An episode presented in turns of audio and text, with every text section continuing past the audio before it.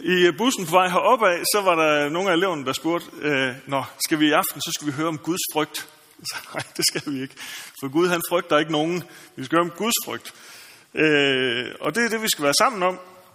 Jeg har glædet mig rigtig meget til at komme herop igen i aften, og øh, koret har glædet sig rigtig meget, fordi at øh, sidste år, hvor vi var her, der var øh, det at synge herinde i jeres øh, fantastiske mødesal her, det var faktisk højdepunktet, fordi at det er så fantastisk en akustik herinde.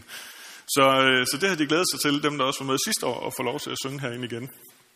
Øh, og øh, det, som øh, jeg skal sige noget om, det er jo øh, noget om, hvordan Bibelen ser på Guds frygt, og hvordan vi øh, kan leve med Guds frygten i dag. Øh, når jeg skal ud og tale, så spørger jeg altid min utrolig vise kone, øh, hvad hun sådan mener om det emne, jeg skal sige noget om. Og øh, da jeg spurgte hende øh, om det her emne, så sagde hun, Guds frygt, det er en mangelvare. Og så havde hun ikke mere at sige end det.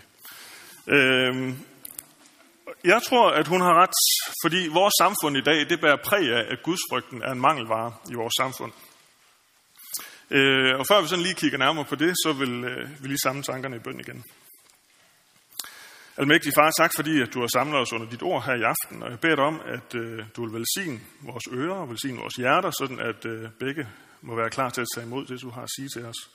Hjælp os til at, øh, at lukke det ud, som øh, har påvirket os i dag, og som øh, måske stadigvæk fylder og kører rundt i hovedet, og hjælp os til at, at skubbe det, som vi allerede er begyndt at planlægge for i morgen. Hjælp os til at øh, stille ind på, hvad du har at sige og modtage. Amen.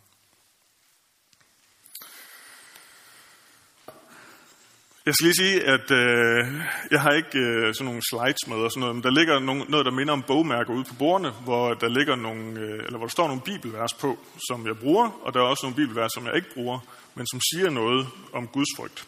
Det kan jo så, det passer lige ind i min bibel, øh, så det kan jo så tage at bruge som et bogmærke. Guds frygt er en mangelvare. Bibelen øh, udtaler sig et par steder øh, hvor den sådan beskriver et samfund i opløsning, eller et menneske i forfald. At det menneske eller det samfund mangler Guds frygt. Synden, eller øh, det som synden efterlader i kølvand, det har frit spil, og det ses så enten tydeligt i samfundet eller i det enkelte menneskes liv. Synden råder, og man har sluttet fred med synden i sit liv. Og sådan kan vi jo måske pege fingre af samfundet udenom omkring os og sige, hov, hov, hvor, hvorfor lever de ikke efter Guds ord? Hvorfor lytter de ikke på, hvad han har at sige? Men vi kan måske også spørge, om det er en mangelvare ind i vores kristne kredse. Om det er en mangelvare her i Viborg, det vil jeg lade op til jer selv at vurdere, øh, om det er det. Man kan sige, at tegnene på det, det er, at folk vil være ligegyldige i forhold til Guds ord. Vil ikke spørge efter Guds vilje med livet, Fællesskabet vil slå revner. Nådegaverne og åndens frugter vil ikke øh, være virksomme iblandt jer. Og det værste det er, at gudsfrygten er ikke til stede til at give gudsfrygt til dem, som har brug for at motivere andre til at leve efter Guds vilje. Til at tage arbejdshandskerne på og arbejde med frygt og bæven for at give Jesus optimale arbejdsbetingelser i vores liv. Men øh, den test må I foretage selv.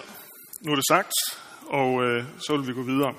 Fordi Bibelen har nogle opfordringer til, hvis man nu står i en situation, hvor man kan mærke sit eget liv, eller at det sted, man kommer, eller i samfund omkring os, at, øh, at det handler om Guds frygt. Øh, Paulus han skriver til sin, øh, til sin lærling Timotius i 1. Timotius brev, øh, og der kommer han med tre gode råd til Timotius. For det første siger han, at vi skal øve os i Guds frygt. Vi skal øve os i Guds frygt. Og så siger han, at vi skal stræbe efter Guds frygt. Og som det sidste, så siger han, at vi skal lære den lære, som giver Guds frygt. Så øve os i Guds frygt, stræbe efter Guds frygt og lære den lære, som giver Guds frygt. Og hvad de her tre gode råd, eller de tre opfordringer, hvad de betyder, dem vender jeg tilbage til senere når øh, vi lige skifter fra teori til praksis. Med psykologien så lærer vi, at frygt, det er en forbigående følelse. Det er en naturlig ting, hvis man øh, for eksempel står for en brølende bjørn, at øh, man så frygter, at adrenalin pumper, og man har kræfter overskud og måske hurtighed til at komme væk fra den her bjørn og tager benene på nakken og flygter. Angst, derimod, det er, en, det er, når frygten har sat sig, når frygten har taget bolig og begynder at ødelægge ens liv i stedet for. Hvis I lige har den definition i baghovedet, forskel mellem frygt og angst, ja, så er gudsfrygten en naturlig reaktion i mødet med universets herre, ham der bestemmer over liv og død. Frygten for Gud den er knyttet til, hvad Gud han kan dømme os til, hvis ikke vi får gjort op med den synd, der skiller os fra ham. Vi kan også være bange for, hvilke prøvelser han vil udsætte os for i vores liv. Vi kan være bange for, hvilke planer han har for vores liv. Allerede på de første sider i vores Bibel, der møder vi den her gudsfrygt. Adam og Eva, de har haft det godt med Gud, men Eva er blevet fristet har spist et paradisæble og lokket Adam, og de syndede. Og da Gud, han, ligesom han plejede, gik en tur i haven om aftenen, så kom Adam og Eva, ligesom de plejede, hen til Gud og havde en snak med ham. Og Gud han kaldte derfor på dem. Og Adams svar det var, jeg hørte dig i haven, og jeg blev bange. Jeg hørte dig i haven, og jeg blev bange. Så frygten kom med synden. Gud var blevet menneskets første frygt. Der var ikke noget frygte ellers i paradisets have. Dyrene var ikke, de var ikke øh, noget, man skulle frygte. Der var ikke andre mennesker. Så Gud var blevet menneskets første frygt. Med god grund.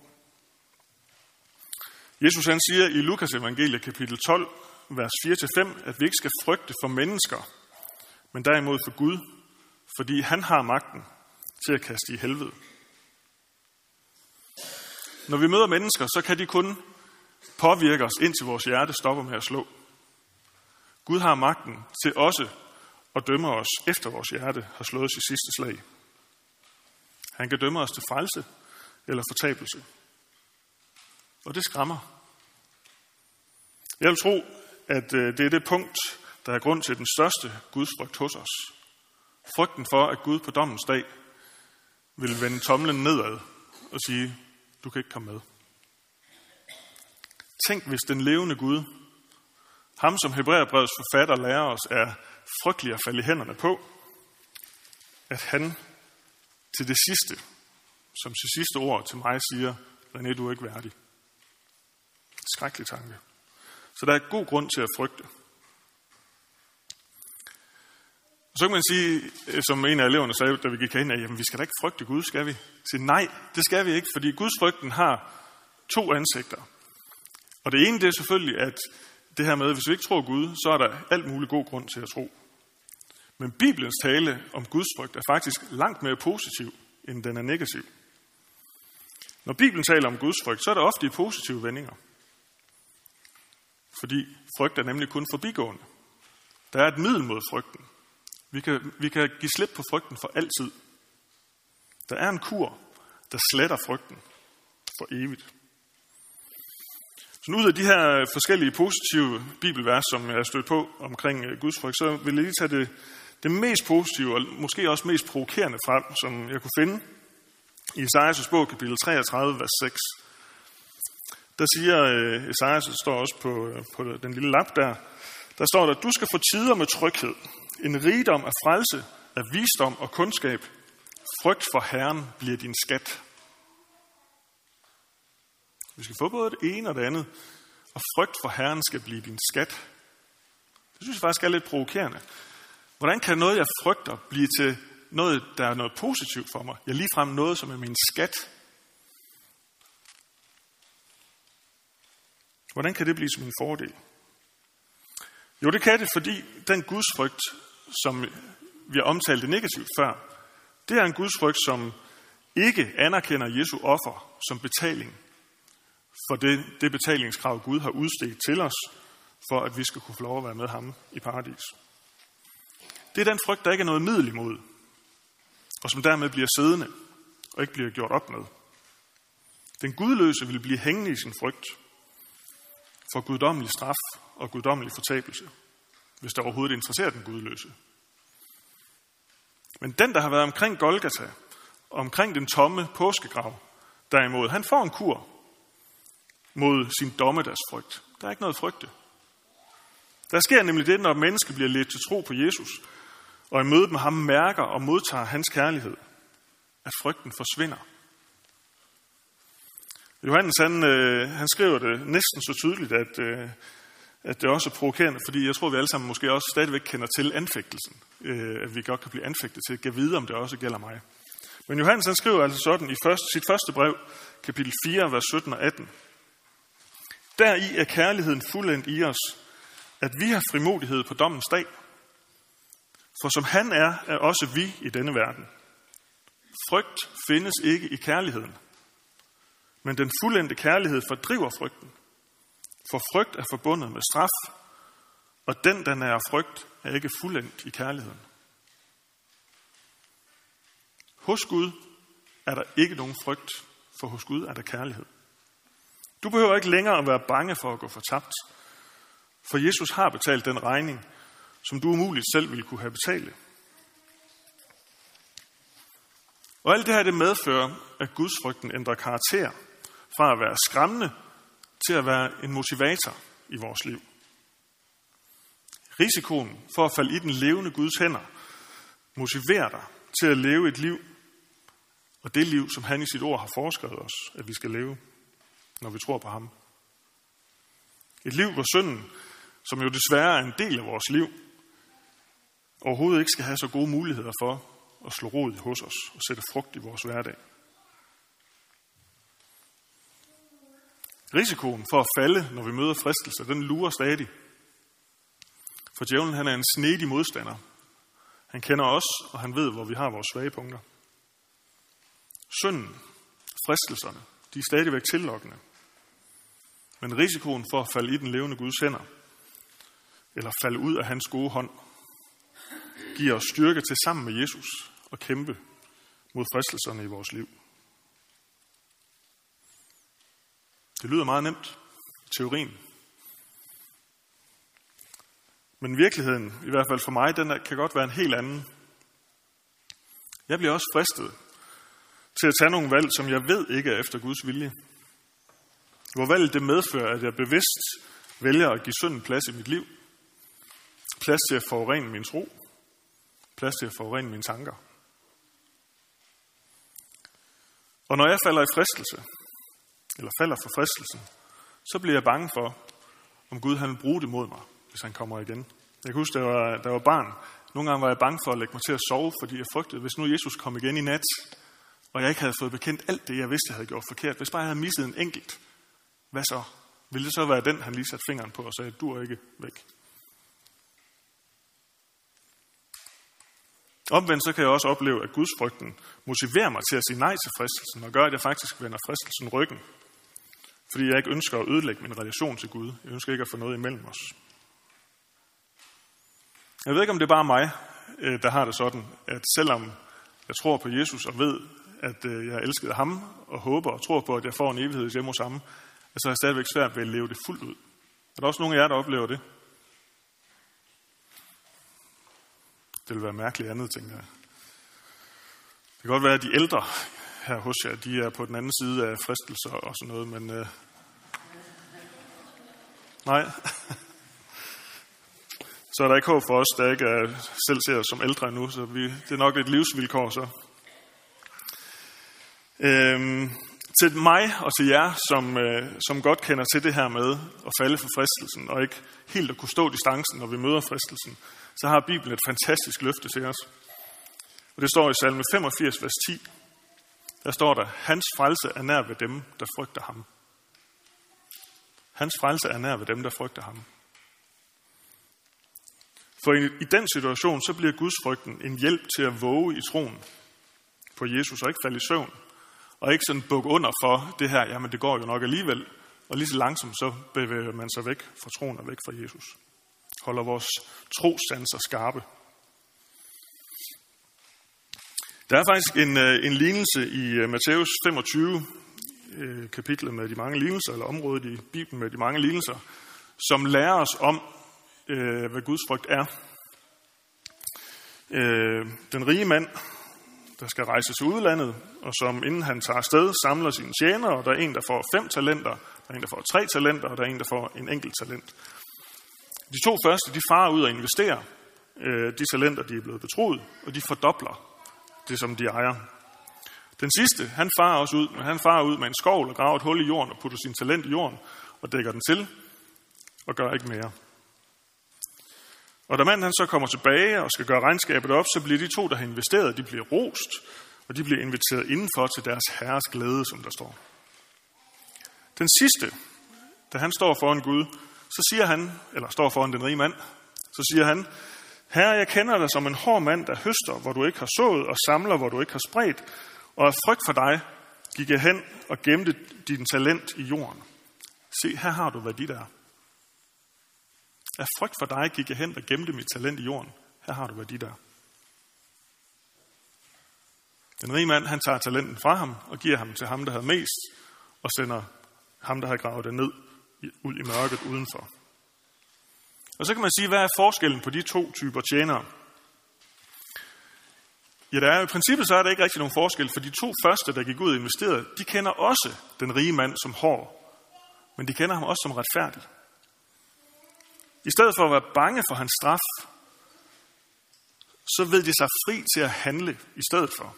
De tør at sætte det på spil.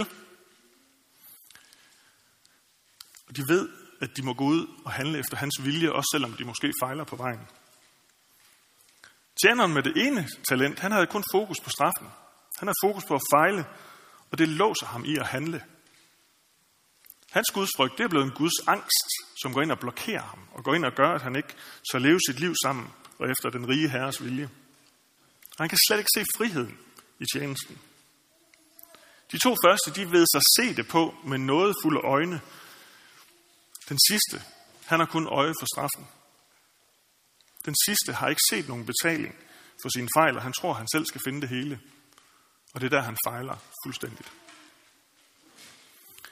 Guds frygten set igennem opstandelsens briller gør, at Gud nu ikke længere først og fremmest er vores dommer. Han er blevet vores far. Vidsheden om risikoen for at gå fortabt, den er til stede, men den motiverer os til at leve et liv efter Guds vilje. Ikke for at tilfredsstille Gud. Det kan vi ikke alligevel med vores liv. Vi kan ikke rose os af noget over for ham. Men vi skal gøre det for at herliggøre ham med vores liv. Og vi skal gøre det for at tjene den næste, som vi er sat iblandt. Det kan man sige, det er sådan den, den lidt teoretiske omgang af det her med Guds frygt. Men hvad så i vores, i vores hverdag, ude i vores almindelige liv? Øh, hvordan bliver vi præget af Guds frygten der? Rigtig tit så kan man høre, at der bliver sagt, vi skal ikke gøre noget for vores frelse. Og jeg skal i hvert fald ikke stå her og være den første, der sikkert står her i Viborg Missionshus og sige, jo, det skal du. Det, det skal vi ikke. Jesus har gjort alt det, vi skal gøre. Så vi skal ikke gøre noget for vores frelse. Det er fuldstændig sandt, når vi taler retfærdiggørelse. Der har Jesus gjort alt. Men når vi taler helliggørelse, så er det en sandhed med modifikationer. Så er der nuancer i sandheden. For vel så kan vi ikke arbejde eller gøre os fortjent til at komme i himlen. Det er sådan en del af den her, vi kalder for frelseshemmeligheden. Men vi kan, og vi skal heller ikke bare læne os tilbage, når vi har taget imod Jesus i tro, og sige, nu er den hjemme. Nu kan der ikke ske mere i mit liv, nu er jeg frelst. Nu er himlen sikret for mig. I Bibelens sprogverden, der opererer man med et ordpar. Og det ordpar, det hedder allerede og endnu ikke. Allerede og endnu ikke. Og det man kan også sige, det er to andre ord for retfærdiggørelse, altså allerede og endnu ikke helliggørelse. Men det menes, at for eksempel når der står, I er allerede frelste, jamen så er vi allerede frelste. Men vi er endnu ikke helt fremme. Der er stadigvæk en masse liv, der skal leves, og der er stadigvæk meget øh, fokus at holde på Jesus, så vi ikke taber ham af syne. Så vi er stadigvæk retfærdiggjort i troen på Jesus, men vi er endnu ikke fremme ved målet, som er himlen. Der er stadig meget vej at gå, og vi har den her usle følgesvend, Satan, som lurer på alle vores fejltrin og ved lige, hvornår han skal slå til, og håber på at trække os væk fra Jesus og ud af hans hånd. Og her spiller gudsfrygten en central rolle, for gudsfrygten er det, der skal hjælpe os til at lande midt imellem allerede og endnu ikke. Vi ikke fare vild et sted derimellem, at vi er kommet til tro, og vi når hjem. Den skal motivere os til at holde fast ved Jesus og til at, holde, til at lade ham holde fast i os.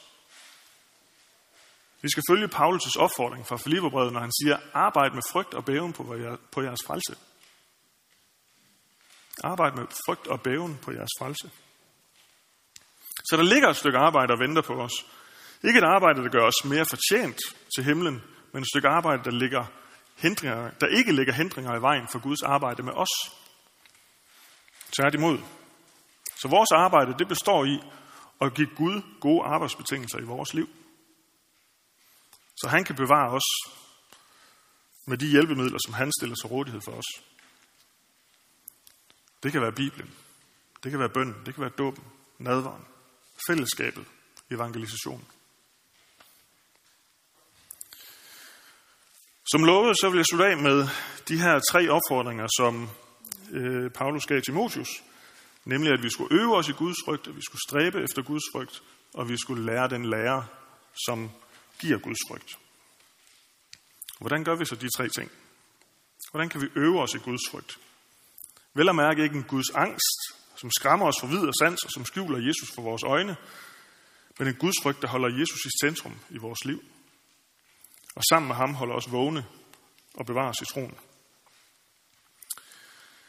I den sammenhæng i 1. Timotheus' brev, hvor Paulus han opfordrer Timotheus om at øve sig i Guds frygt, der taler han også om læmelige øvelser. Øh, det kunne være gymnastik, eller i de her VM-tider, så kunne det være at øve sig i fodbold. Ligesom vi kan øve os i det for at blive bedre og dygtige til det, så skal vi også øve os i Guds frygt. Vi skal simpelthen træne os i Guds frygt. Det kan man gøre ved at finde nogle vers, der beskriver Guds magt og vælge, den træne i Guds, og meditere over dem i dagens løb. Start dagen med det, og lad dem sådan summe hele dagen og gå og tænke over dem. Man kunne finde øh, nogle sange, som fremhæver Guds storhed. Man kunne gå en tur ude i naturen, ved havet eller et andet sted. Et sted, hvor man bliver mindet om, at vi er små brikker i den store skabers mægtige hånd. Steder, hvor vi må undre os over, at der også er plads og kærlighed til dig og mig i det her store skaberværk. Så skal vi stræbe efter Guds frygt. Det er ikke det samme som at øve sig i den. Paulus han siger det øh, til Timotheus ind i en sammenhæng, hvor han også beder ham om at stræbe efter andre ting. Øh, det kunne være retfærdighed og kærlighed og udholdenhed og sagtmodighed, som Timotheus også bliver bedt om at stræbe efter. Eller med andre ord, så opfordres Timotheus til at stræbe efter det, som Bibelen kalder for åndens frugter. Åndens frugter, som er Jesus sindelag lagt ned i os. Så mennesker, når de møder os, får en forsmag, en lille bitte forsmag på, hvem den store her er, som vi tilhører. Guds frygten bliver placeret her sammen med åndens frygter, og det fortæller os nemlig noget rigtig vigtigt. For de andre åndens frugter, dem kan vi heller ikke gøre af os selv. Dem kan vi ikke selv præstere.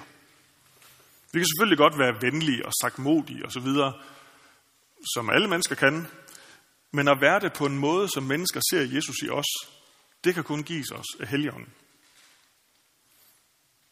Og lige sådan med sund gudsfrygt. Vi kan hverken stræbe efter eller øve os i gudsfrygt, hvis ikke ånden arbejder sammen med os i bestræbelserne på det. For han skal hjælpe os med ikke at tabe fokus på Jesus. Så når vi stræber efter Guds frygt, så handler det om, at vi kommer i fællesskabet, om det er missionshuset eller kirken, eller hvor det er, hvor Guds ord lyder, hvor Guds ord viser os, hvem han er, og hvad det er, han gerne vil, at vi skal gøre. Et redskab til at blive bevaret i troen.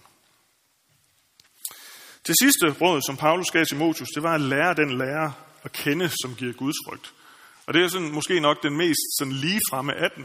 Vi skal lære, hvad der står i Bibelen. Vi skal lære det at kende, så vi kan det. Så Helligånden kan arbejde med det i os. Vores samvittighed kan Helligånden også arbejde med. Vi kan tage at føle på det her råd. Vi gør det ved at blive fortrolige med Bibelen. Ved at læse, ved at lære, ved at stille spørgsmål, ved at krydsopslå, når der er ting, vi ikke forstår. Sådan at øh, vi bliver klogere på, hvad der er, Gud vil. Og spørge nogen, som vi tror er klogere end os, til at give svar på det, vi ikke forstår. Afkastet for os, de her tre gode råd og for gudsfrygten, er at omgås Guds ord med flid. Det er gudsfrygt. Det er det afkast, vi får. Fordi vi i ordet får et indblik i Gud. Vi får lov til at opleve ham live, levende til stede i vores liv. I forskellige sammenhænge, hvor han demonstrerer sin almagt for vores øjne. Det giver gudsfrygt. En gudsfrygt, der motiverer. En gudsfrygt, der smitter. Og frem for alt en gudsfrygt, som bevares i troen på Jesus. Amen. Kort bed igen. Far, tak fordi, at, øh, at du vil os og hjælper os til at forstå det her tvægget svær, sådan at gudsfrygten ikke bliver til en Guds angst, hvor vi frygter dig så meget, at vi ikke ser din kærlighed, men at du i stedet for, for heller at sætte os fri til at være din tjener og dine redskaber i den verden omkring os, fordi at vi gerne vil være dine tjener og dine redskaber. Hjælp os til at lære dig at kende gennem dit ord, gennem de mennesker, som du har sat os iblandt, og hjælp os til at, at række dig videre til den verden, og den næste, du har givet os omkring os. Amen.